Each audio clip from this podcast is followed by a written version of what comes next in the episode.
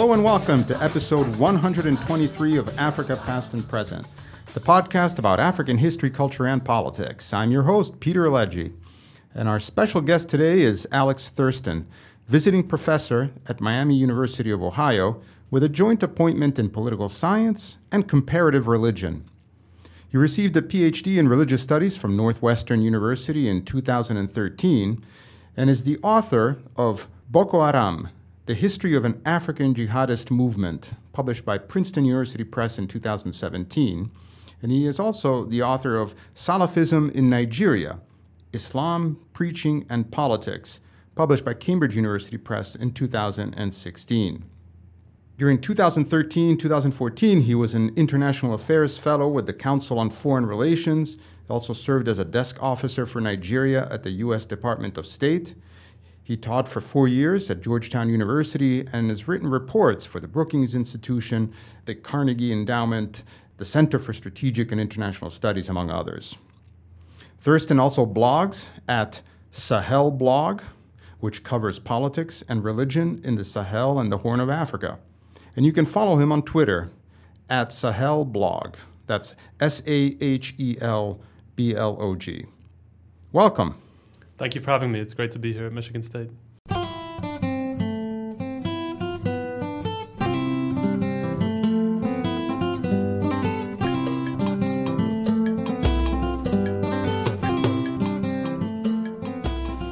Now, Boko Haram emerged in Nigeria around 2002 and is now often considered one of the deadliest jihadist movements in the world.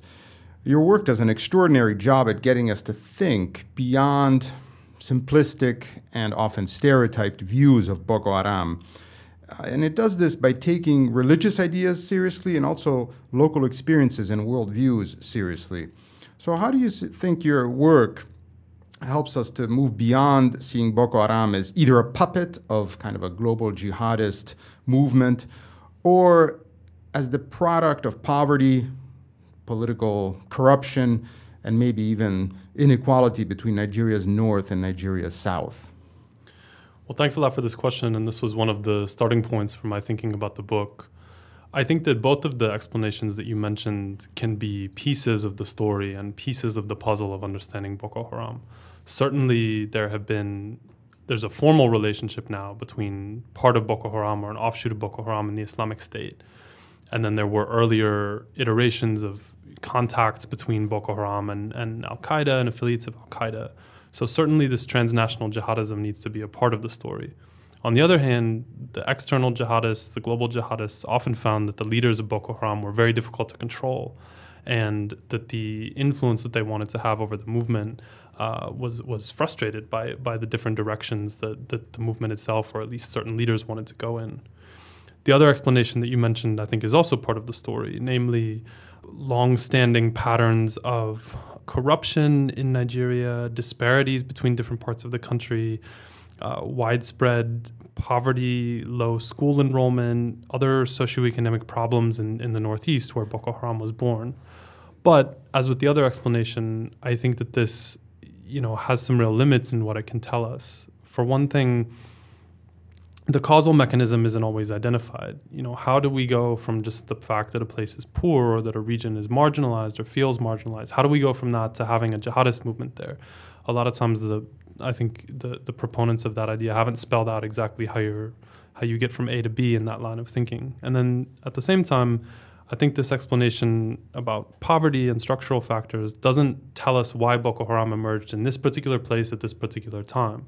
There are other parts, even nearby in Nigeria or in neighboring countries, elsewhere in West Africa, elsewhere in the world, that are also poor, that have unemployed and underemployed young men, you know, regions with particular histories of, of alienation and so forth, and you don't necessarily get jihadist movements in all those places. So in the book, I try to tell uh, what I hope is a more complicated story about the, the local specificities of the movement. What struck me in reading the book, Boko Haram, the history of an African jihadist movement, is how careful you were at being very specific about the local context of northeastern Nigeria, not just even Nigeria, but this northeastern corner. And one of the ways you do this is you bring in the agency of a whole number of actors, Nigerian actors, And two stand out, of course, in the analysis of Boko Haram the founder, Mohammed Yusuf, and his successor, Abu Bakr Shekau. So, in many ways, these two men reminded me of the 18th, 19th century West African jihadists who founded states all across the region as sort of prophetic leaders who wanted to purify uh, their communities of what they perceived to be improper practices uh, of Islam. They wanted to impose Islamic law. They wanted to kick out the outsiders and, and so on. Uh, Uthman dan Fodio, of course, in northern Nigeria and others. Even the Mahdi in, in Sudan in mm-hmm. the 1880s. Um, so, can you tell us about how each of these two leaders, first Mohammed Yusuf and then after his death, Abu Bakr Shekau, successor, influenced the evolution of Boko Haram? This is a really interesting topic about the, the parallels between jihadist leaders today and in you know West Africa and elsewhere, and then some of the, the pre-colonial jihad leaders. And I think this is a you know really fruitful arena for comparison, and, and scholars like Murray Last and and more recently uh, Scott MacEachern have have written really compelling treatments about you know deep patterns in the history of northern Nigeria or northeastern Nigeria. One key difference, though, I see, or several key differences I see between you know these these pre-colonial jihad leaders and, and then the current leaders, and this is not just Boko Haram but elsewhere too there are theological differences. So a lot of the pre-colonial jihad leaders, of course, came out of you know Sufi backgrounds, yeah. still had affiliations to to a major you know Sunni legal school or madhab, whereas you know the jihadist leaders in, in Africa today and around the world typically tend to identify as Salafis and to say that they have no legal school, they're very opposed to Sufism. So it's really a kind of a different worldview. Then too the context is just so different, right? The 21st century, you know, war on terror, highly urbanized societies, just very, very different. And I think on one level, there's no comparison between the level of, of knowledge that, that somebody like Uthman dan Fodio had and the level of knowledge that, that Yusuf had. I think, I think, you know, so I don't want to put them in the same basket. I think that I think some of those pre-colonial jihad leaders had, had major, major intellectual accomplishments that, that the current crop of jihadist mm-hmm. leaders have never matched at the same time, if Uthman dan Fodio came along in northern Nigeria today and attempted to start the same kind of jihad that he started in 1804, I think he would immediately be placed on many, you know, different terrorist blacklists, right, and, and would be, you know, forced uh, underground. I mean, the 21st century, again, just such a such a different context. In any case, I mean, turning to like the, the personalities and, and the impact of, of Yusuf and Shekau, uh, the way I would summarize it, I think briefly, is is that Yusuf was able to build this mass movement in the 2000s basically in the open. You know there were elements of the movement that were um, clandestine particularly toward the end of his life but for a lot of the time he, he was really able to operate within the open and, and in the early part of his career to make you know possibly certain connections with elected officials and even in the later part of his career to operate a kind of a society within a society. And there's more accounts coming out about how he had microcredit schemes, how he would help people get married, how he had a whole network of different mosques and schools and so forth. So, you know, he seems to have had this kind of charisma and this this even organ- organizational acumen for for building this society within a society. Then when we turn to Shekau, I think there's almost certainly a split between the kind of media image that we get of Shekau and then and then how he must be behind the scenes the media image of him, and I think it's partly or largely because he's cultivated this image of, of a madman, right? Or at least of somebody. Through the YouTube videos and the like. Exactly, yeah. And, and I think he's often deliberately used different voices, you know, adopted a very mocking tone, made really wild and sort of extravagant threats. You know, he's famous for things like saying that he was going to sell the kidnapped girls from Chibok in the mm-hmm. market, wild sort of references even to Abraham Lincoln and Margaret Thatcher and so forth.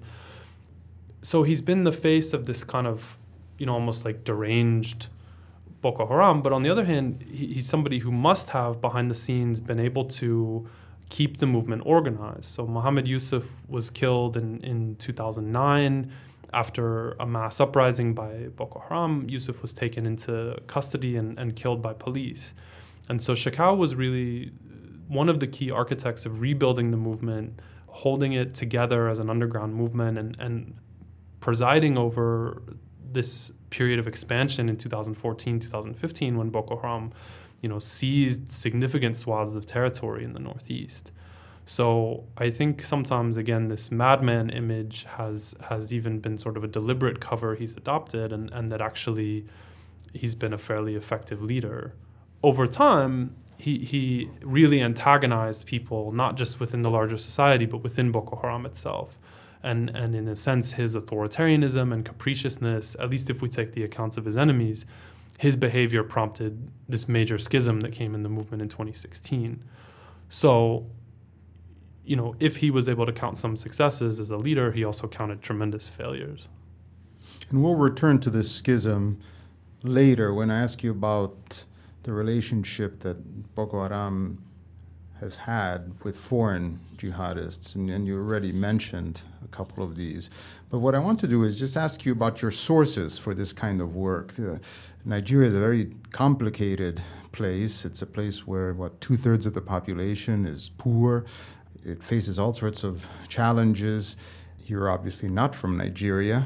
Uh, you maybe can take this moment to also tell us a little bit about your own background and how you came to the topic. But I'm also very interested in what kind of written and oral and other types of sources you used in this documentary history that you've written of Boko Haram.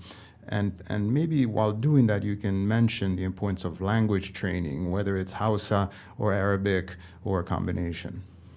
So, in terms of the sources, I should say, first of all, that I I was in a particular kind of position when Boko Haram really burst onto the scene, in that I was in the midst of doing my doctoral research on sort of adjacent aspects of Islam in northern Nigeria. And I was working on what became my first book about the Salafi movement and, mm-hmm. and primarily non-violent actors. But some of the key individuals that I was looking at were people who had been in the same circles as Muhammad Yusuf and, and had even been close to him at points before they before they broke with him and before they broke with him over doctrinal issues.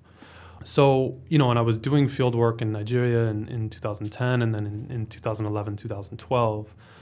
Again, not looking directly at Boko Haram, but still in a position where I think I was one of the, you know, one of rel- a relatively small number of Americans who were in a position to, to have the context and to, to say mm-hmm. something that put Boko Haram in, in a more local frame but then I should say I, I, I, elected not to do direct field work in the Northeast as as part of the book, and and there are people who have done tremendous and interesting field work there. Hilary Matfess, in particular, I would mention her her book "Women and the War on Boko Haram" is is based on some really interesting and courageous field work that she did in the Northeast, talking to women and talking to a whole host of different actors there. And now different sorts of accounts are, are coming out based on fieldwork and I think this is really going to enrich the study of Boko Haram and, and the understanding of Nigeria and the understanding of jihadism around the world. For my own part, I felt that what I could contribute was to look deeply at sources, both historical sources that helped place Boko Haram in a different context, and then also materials produced by the group itself, and then I should add also counter sources produced by especially these other Salafis who were adjacent to the movement and had interacted with it, but who were also eventually opposed to it. And a lot of that material is in Hausa, especially recorded lectures, videos, and so forth. Recently, actually, a, a certain amount of that material has been excerpted and translated into English through the, the Boko Haram Reader, which came out with, I think, Hurst slash Oxford in, in, I think, 2018.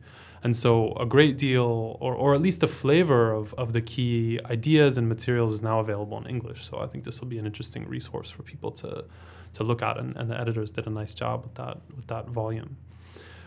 But I still thought that by taking, you know, again, a, a, contextualized look at these sources and exploring them, that I could get a different lens on the movement. And, and a lot of the analysts who have looked at the sources have treated them primarily as ideological documents and as you know uh, insights into uh, Boko Haram's view of the world and so forth. That's extremely important to me, but I also wanted to treat them as historical documents and to see okay how were these videos and, and recordings and so forth related to the events that Boko Haram was participating in and, and the context that they were moving in.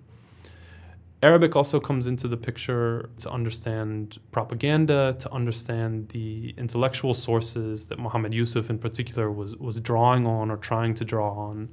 And so I, I, think it's really through the interaction between the Arabic sources and the Hausa sources that one can get at something fundamental. I should say this too, though, is a limitation of my work because I think that to go even deeper, one would want to have the Kanuri language as well most, I think, of, of Boko Haram's propaganda has been in Hausa or Arabic, but there are materials, and some of these are included in, in the reader. There are materials that are in Kanuri, and of course, if down the line researchers really get access to a lot of former fighters, then, then the Kanuri language would be crucial there as well. So, a couple of follow ups for the listeners who don't know what Kanuri is. Can you please describe the language in the context of Nigeria, which has over 500 languages, of course, and also maybe just shed a little bit of light on how you came to study Salafism uh, in northern Nigeria or Nigeria more broadly. Sure. So to take the language question first, yeah, the numbers, I mean, I've seen a range of different estimates for the number of sort of ethno linguistic groups in Nigeria, right? I mean, 250 seems to be even the low estimate, and I've seen estimates ranging as high as 500. Hausa is extremely important in the north and even in other parts of the country because it's often uh, it's a first language for, for tens of millions of people, but then it's a it's a second or third or fourth language for you know millions more. And, and this is one of the reasons that Boko Haram's propaganda was often in Hausa rather than in Kanuri, because there are, you know, millions of Kanuri, ethnic Kanuri in the northeast. But Boko Haram wanted to try to reach an audience that went well beyond that.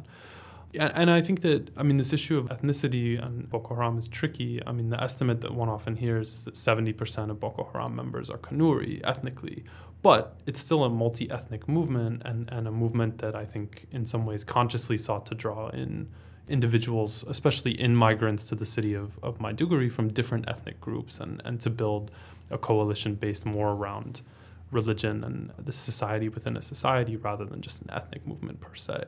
In terms of my own journey to studying Salafism, I got very interested by, by the time I was doing my master's at Georgetown, and then by the time I got to Northwestern for my PhD, in connections between Nigeria and the Arab world. And so I went to Nigeria for doctoral fieldwork with the, with the intention of looking broadly at Nigerians who had studied overseas in the Middle East. So people who had gone to Egypt, people who had gone to Sudan, people who had gone to Saudi Arabia. And the material that I found about the Nigerians who had studied in Saudi Arabia was particularly fascinating to me. And I found a particular kind of wealth of information about that because it's not just Boko Haram that, that has produced a lot of you know recordings and, and videos and so forth. It's also the the main what I would call the mainstream Salafi movement in Nigeria, people who aren't violent, you know, have produced more material than one could study in a lifetime. You know, hundreds and hundreds of videos and lectures and, and recordings and so forth. So that interest, you know, turned into my first book. I, I should say too, I was interested, I think, particularly in the debates that the Salafis provoked about what it means to be Muslim and, and the arguments that they made and the counter arguments that they elicited from other Muslims who, of course, didn't want to be told by the Salafis that they weren't proper Muslims, right? So, so in a way, studying Salafism was a way for me to try to get some insight just into where Islam is headed in the 21st century. And those intra-Muslim debates are fascinating. Reading your book really opened up a whole new level of understanding uh, of northeastern Nigeria in particular. But in your talk earlier today at the MSU African Studies Center, you pointed out that Boko Haram has had fraught relationships with Al Qaeda and the so called Islamic State. Can you tell the listeners what the nature of Boko Haram's alliance, as it is, with foreign jihadists uh, looks like today and how these relationships with foreign jihadists may have helped to shape this Nigerian movement's trajectory? Maybe also how this could help us predict where it's going in the mm. future. So, Boko Haram had a series of interactions with Al Qaeda that really, I think, peaked around 2009 to 2011. So prior to that, there had been kind of intermittent contact during the lifetime of Muhammad Yusuf. You get various perspectives on that from different sources, you know, from leaked US government cables, from Al Qaeda's own accounts, from accounts from within Boko Haram. But the overall impression of, of Yusuf's time was that this contact was was kind of stop and start. And, and there's even you know sources that say that Al Qaeda came to consider Yusuf unreliable.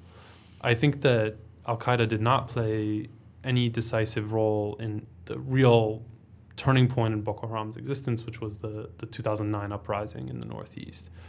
In fact, it seems from, from my impressions of Al Qaeda that they would have counseled Yusuf against his decision to launch this mass uprising against the authorities because he basically took his movement and flung it against the strength of the Nigerian state and was crushed, and he himself was killed. And again, from my impression of Al Qaeda, I don't think they would have advised this kind of head on approach after he was killed, then some of the people who had been around Yusuf, who had ties to Al Qaeda's basically Saharan affiliate, which is called Al Qaeda in the Islamic Maghreb or, or AQIM, some of those individuals helped Abu Bakr Shekau make contact with AQIM. And for a time, there was training that AQIM provided to uh, Nigerian jihadists and, and some money that AQIM sent it's hard to get a sense of what the numbers involved were. So the only specific figure that I've ever seen is one transfer of, of 200,000 euros. There's I've never seen concrete figures for the the number of fighters who were trained and so forth. And so I would say to some extent we still don't have the entire picture. The relationship pretty quickly went downhill though because AQIM and, and some of the Nigerians who were the, the bridges between Shekau and AQIM pretty quickly got unhappy with Shekau he was uh, difficult to control. He would say one thing and do another. He really, really cracked down on internal dissent. And he was very brutal toward, toward Muslim communities, even at that early point. So, even by late 2011, some of the people who had made those contacts between him and AQIM were already moving away from him and ended up breaking with him late 2011, early 2012. So I think Al Qaeda on the whole found that they couldn't they couldn't control Shekau and, and, and they couldn't build maybe the kind of relationship that the two sides would have wanted in the beginning. With the Islamic State, I think that they, A, I think they have kind of a lower bar for membership, and they've often been happy to accept the groups that have some issue with Al Qaeda, right? Often, you know, around the world, when when portions of Al Qaeda have broken off to join the Islamic State, it's it's you know uh, dissenters from within those movements. I think, though, that the relationship between Islamic State and Boko Haram has been relatively loose. So, you know, looking through Islamic State propaganda, definitely when, you know, Boko Haram has, has a military success, they will trumpet it. But they mention other parts of the world far more frequently, I would mm. say. Additionally, the Islamic State has not sent the same kinds of, of, you know, highly visible leaders to Nigeria that they have to other places. So in Libya, for example, you had you know very visible Iraqi, Saudi leaders coming to Libya, showing their faces, showing their names, taking command of the Islamic State affiliate there, and and I've never seen any equivalent of that in Nigeria. So I think it's kind of a lower priority.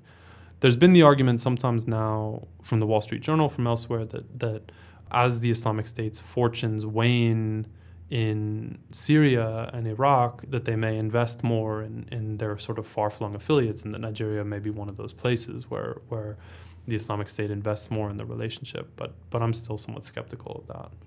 And you mentioned in your talk the split that has happened within Boko Haram, in which there's a sort of Boko Haram Shekau and there's a Boko Haram Islamic State affiliate. Can you just shed a little bit of light on that? Split? Because not many listeners may be aware of this. So the same problems that had affected uh, Shekau's relationship with Al Qaeda cropped up fairly quickly in his relationship with the Islamic State, and there's even a suggestion from some of the some of the anti-Shekau sources from within the group that he was basically pressured into making this allegiance because the people around him wanted it more than he did, and that he had initially been been resistant to it. But then, even after the pledge was made, he continued to, you know, lash out against people who dissented. He continued to to be very uh, harsh on Muslim civilians and, and outsiders. And some of his theological positions by that time had gotten really, really, truly extreme, especially on the question of who counted as a Muslim and who didn't. More extreme, I would say, than than at least most of the Islamic State.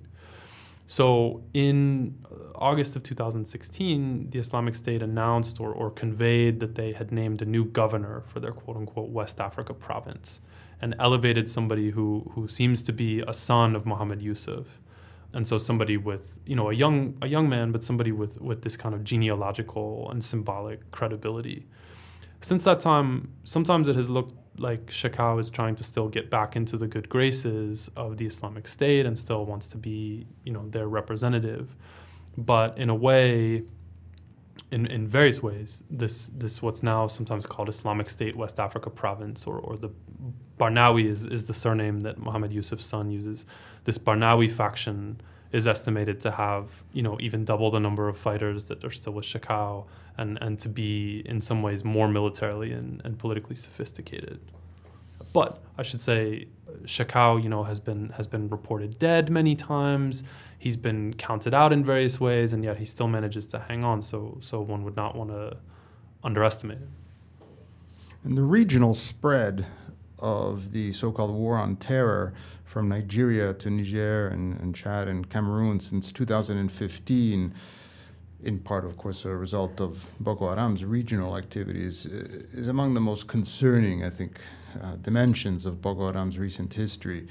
Which factors are driving this regionalization process in your estimation? What would you say its impact, its impact has been so far? So I think there's a few things at work. Early on, I mean, definitely, you know, if we look at the Lake Chad Basin, those are countries that have been countries, regions, places that have been interconnected for a long time, and where the the political border eh, does not always equal a, a, cultural border, a linguistic border, a religious border. So even during, you know, and the Kanuri ethnic group crosses those borders and, and the Hausa language crosses those borders and, and their, you know, deep shared histories and so forth. And I think Boko Haram has drawn on that a bit. Even during Muhammad Yusuf, Muhammad Yusuf's lifetime, he or, or at least people close to him would go to Niger to preach and recruit. After that, you know, Boko Haram has sometimes used northern Cameroon as a rear base. So, you know, there's been... Uh, a long-standing kind of trans-border element to Boko Haram. I think though a big turning point came in 2015. So after Boko Haram in, in 2014 and into early 2015 had carved out a lot of territory and said basically this is our state. We we control this. The neighboring countries came to react very negatively. I think they particularly the governments of Chad and Niger became alarmed, I think, and, and came to feel that Nigeria was losing control of the situation. So in early 2015, they the armies of Chad and Niger came into Nigerian territory and began dislodging Boko Haram from, from towns that it controlled. That then elicited a, a set of, of, serious reprisal attacks, you know, including you know bombings in, in, in N'Djamena and Chad and so forth, and uh, significant waves of attacks in, in southeastern Niger. So, you know, in a sense, they got caught the, the regional governments, I think, got caught in a bit of a bind where they felt like they needed to intervene in Nigeria to, to prevent that situation from getting out of control, but then they faced this form of blowback. And U.S. foreign policy has played a role in this. Of course, the U.S. has drone bases uh, in the area, uh, famously as the Intercept uh, reported uh, in Niger, but also uh, has a relationship with Chad. The French military, of course, is active and present in the region and has been for a long time how has U.S. foreign policy in Nigeria since 9 11, as part of its African foreign policy, affected the, the history of Boko Haram and, and how will it affect its future? Because it seems to me that the militarization of U.S. foreign policy has done very little to, you know, eliminate uh, Boko Haram, and in some ways, it's, it has legitimized it mm. in certain circles. And you, and your work, seem to be quite skeptical of the effectiveness of this heavy handed approach. It seems that the rise of Boko Haram you know, is a political issue that requires a political solution. So, how might the U.S. reorient its foreign policy in this region, and particularly in Nigeria, in dealing with Boko Haram, to make it possible to create the conditions in which such a, viable political solution might come about?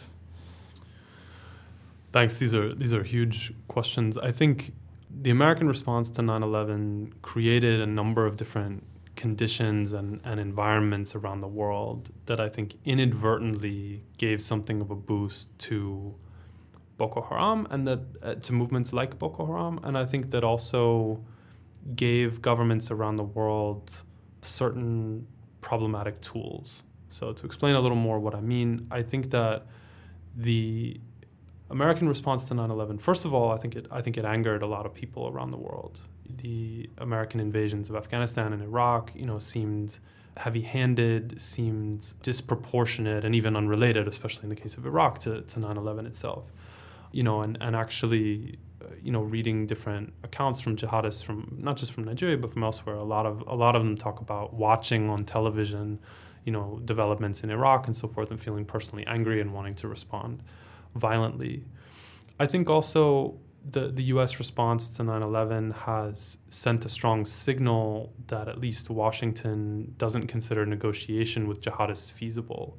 So after Boko Haram's big uprising in 2009, you had some voices from, from the north or from the northeast saying, look, you know, in Nigeria here we had we had a conflict and insurgency in the Niger Delta related to many different complex issues there. You know, environmental issues, economic issues, political issues, uh, but we dealt with that through an amnesty, right? We amnestied the fighters and even even paid some of them. You know, and, and nobody, I think, Nigerian or otherwise, would say the Niger Delta amnesty program has been perfect. But again, you know, some of these voices in the Northeast said, why why is this off the table for Boko Haram? Why can we not respond in this way? There would be all kinds of arguments one could make for why an amnesty would never work. But I think part of the reason why things like an amnesty were never seriously on the table is again because of this context of the war on terror and because of some signals that Washington has sent. I think also Washington's view of, of Al Qaeda and more recently Islamic State and, and sort of the rhetoric of the war on terror has, has furnished some tools to African politicians. And I think at moments when Nigerian politicians were particularly keen to downplay how security force abuses were driving the conflict or, or to drive other problematic. When Nigerian politicians were keen to downplay problematic aspects of policy, they were often the most quick and keen to invoke Al Qaeda, you know, and to say Boko Haram is Al Qaeda in West Africa, or to say more recently, you know, Boko Haram needs to be understood first and foremost as part of the Islamic State. This has been, I think, convenient basically at, at, at moments of crisis and difficulty to, to try to uh, shift shift attention away from local causes and to try to also catch Washington's attention and, and you know attract more support. So those are some of the you know dynamics I would point to. I, I think much more inadvertently than deliberately, but I do think the war on terror atmosphere has has actually made the crisis harder to solve. Going forward, I mean, for myself, I do think that the United States could could at least could at least convey that it would not stand in the way of any dialogue between Boko Haram and the Nigerian government. I mean, there are many many obstacles to such a dialogue taking place. There have been efforts at it before that have that have failed for various reasons. There's profound mistrust between Boko Haram, different factions of Boko Haram, and, and the Nigerian state. On the other hand, there have been you know, limited deals that the two sides have struck, you know, for releases of hostages, possibly even for ceasefires. So it does seem that there might be some possibility of a larger dialogue taking place. I'm not sure that I, I wouldn't say necessarily that Washington should take any role in that, but I think that if Washington sends the signal that it wouldn't try to shut that down or try to interfere in any way, that that, that, that could be helpful.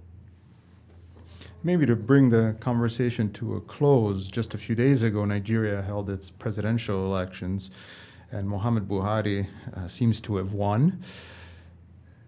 Do you think his victory bodes well for resolving this terrible conflict in the Northeast? Uh, will he be able to break the stalemate? He's had a an interesting approach to Boko Haram. He even claimed at one point to have destroyed it, uh, but he seems to have a more pragmatic approach than his predecessors. I think particularly early on, he he won some praise for appointing uh, officers from the Northeast to prominent positions. I think you know he he was seen early on because of his own military background as, as somebody who would have the expertise and the experience to confront the challenge of Boko Haram.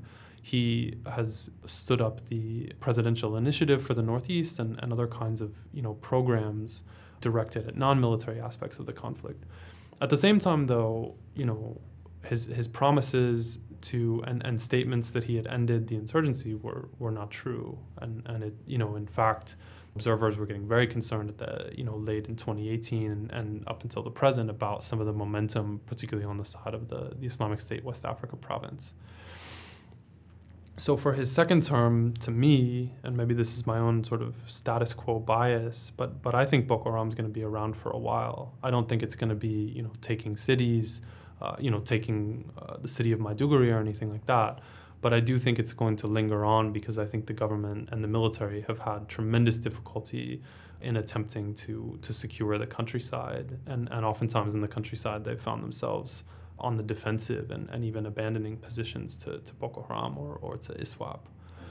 And I think too some of these problems are are structural, a, a recurring pattern of abuses and collective punishment by the military, a tendency to deflect or, or, or respond or lash out at any criticism, especially on this question of security force abuses.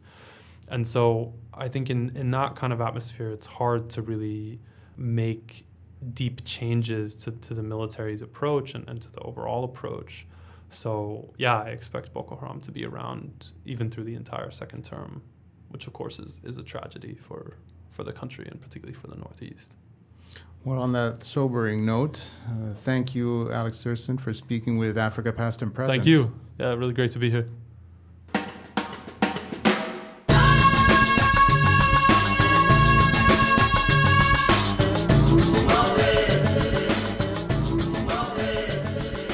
Africa Past and Present is a co production of Matrix, the Center for Digital Humanities and Social Sciences, and the Department of History at Michigan State University.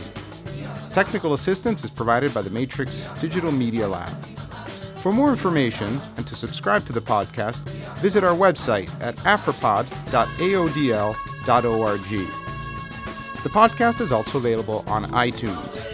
You can also send us email at africa.podcast at matrix.msu.edu. Thanks for listening.